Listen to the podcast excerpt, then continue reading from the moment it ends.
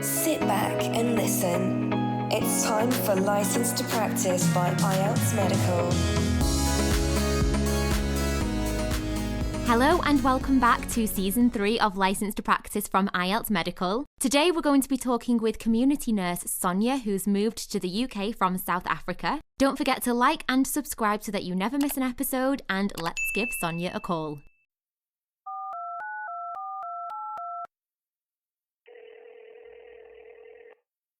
Hello. Hello. Hiya, how are you today?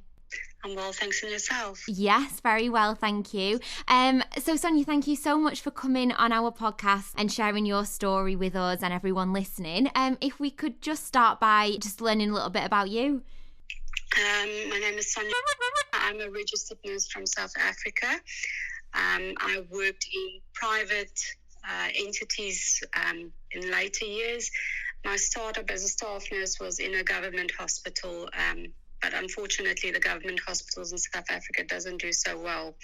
So um, phlebotomy and registered nursing was my thing. My husband's English, so yes, we decided to come to the UK. Yeah, and We decided that it was worth it to try and get my qualifications this side And- of the UK. and how did you find that? Uh, pretty difficult most of the time. I think if I didn't have Nonny's, um, I think I would have really battled even more to get my qualification. Oh, okay. So what courses did you do then? Did you did you do courses for all of your exams or just just one or two or No, no, I did. Um, I did courses for all my exams through Nonny. And to be honest with you, I don't think I would have done it if she wasn't there to guide me. what do you think it was about the courses? So obviously you did you did OSCE, you did CBT, and did you have Yes, did you um, did you I do did the uh, IELTS? uh, OET as well. oh, you did the OET. Are you an overseas qualified nurse who would like to take the first step of registration with the NMC? Well, one way to do that is by achieving four grade Bs on the Occupational English Test. OET is a language exam with an emphasis on real situations UK medical staff encounter on a daily basis. Here at IELTS Medical, we have qualified native English OET trained tutors who are ready, willing, and able to provide you with the best learning experience. We've seen lots of EU and overseas qualified nurses through to a first time OET pass, and we'd like to do the same for you. Inquire today about how we can assist you too. Yeah. So how come you chose the OET over the IELTS? Was there a reason for that, or was it timing, or? No, no, no. The reason for that is because it's more um, medically related. Mhm. So the things that they ask are um, about us writing letters and so on. Yeah. Uh, I was able to to um, study better with than that with that than doing an essay, for example, that I had no clue about. Yeah. And do you feel like doing that exam prepared you for sort of working in the UK as well, or helped with that in any way? Yes, definitely it did. Um, the one thing is, is my husband's luckily English, so that helped me a lot. So my kids are English as well. Yeah. Um, so English is the second language, but um, luckily it for quite a, a, a few years. hmm Um, getting the different um, accents right. Yeah. You know, every person's got a different way of speaking English, and just to try and understand what everybody is saying, because it, it still feels like you speak a foreign language, even though you speak English. Right. Yeah. Yeah. Yeah. Yeah. So, in terms of the the CBT and the OSCE, then, what sort of things Mhm. do you think helped with your, like, specifically helped with your preparation for those two exams? Um, well, the OSCE, I did the program for five days. Okay. and um, it was really good that they were able to um, guide me with what I was doing wrong, so I can try and improve on that when I was doing my exams. hmm Um, the same with the CBT that I went in and I wrote it, and luckily I passed um, both times.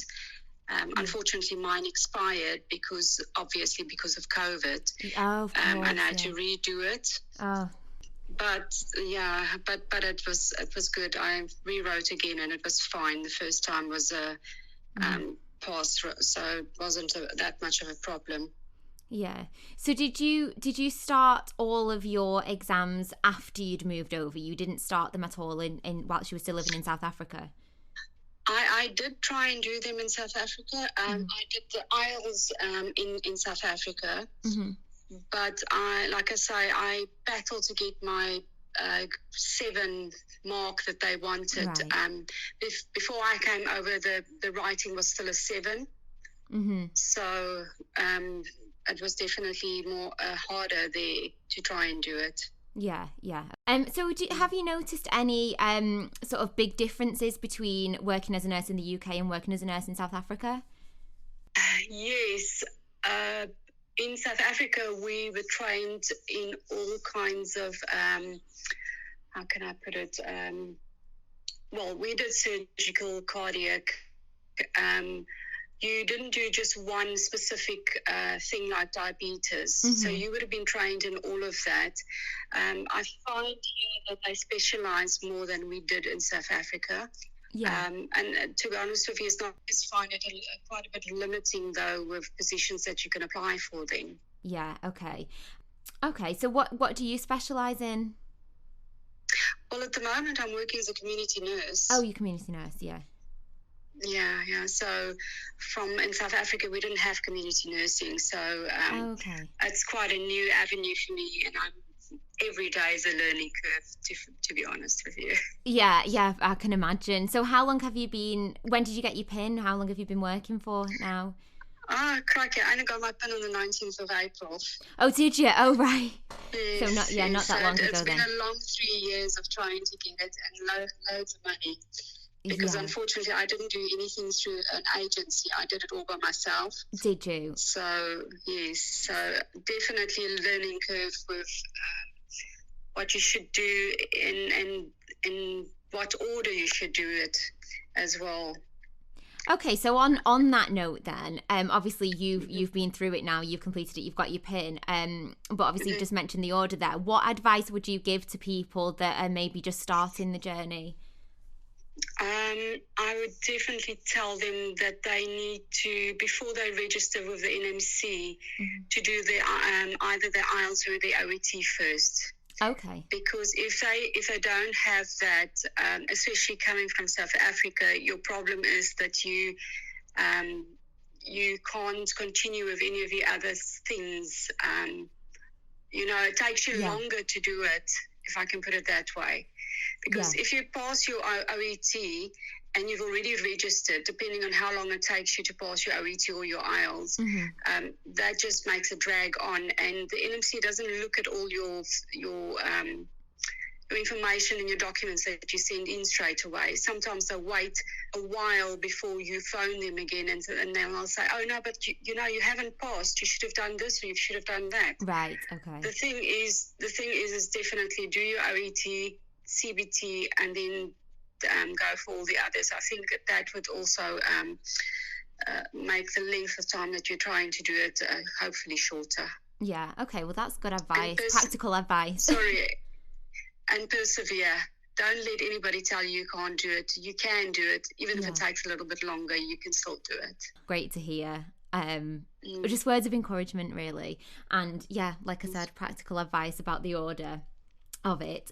Um, well, thank you so much for coming on and and sharing your journey. Um, I feel like I've learned a few few things from you as well. Do you have any any final words of wisdom before I let you go? Um, yes. Ask ask people. You know, there's loads of people that will help you. Unfortunately, not everybody's prepared to help you, Yeah. but most people are prepared to help you and to support you. So Mm. if you need help, ask for it. You will get it. Yeah. Great. Well, thank you so much for that, Sonia, and congratulations um, on you. becoming a, a UK registered nurse. And I wish you all the best. Thank you, Christina. Have a lovely day. Thank you. You too. Thanks. Bye. Thank you so much for listening to my chat with Sonia. I really hope that you enjoyed it and found it helpful. Don't forget to like and subscribe so that you never miss an episode, and I will see you next time. And as always, to your success.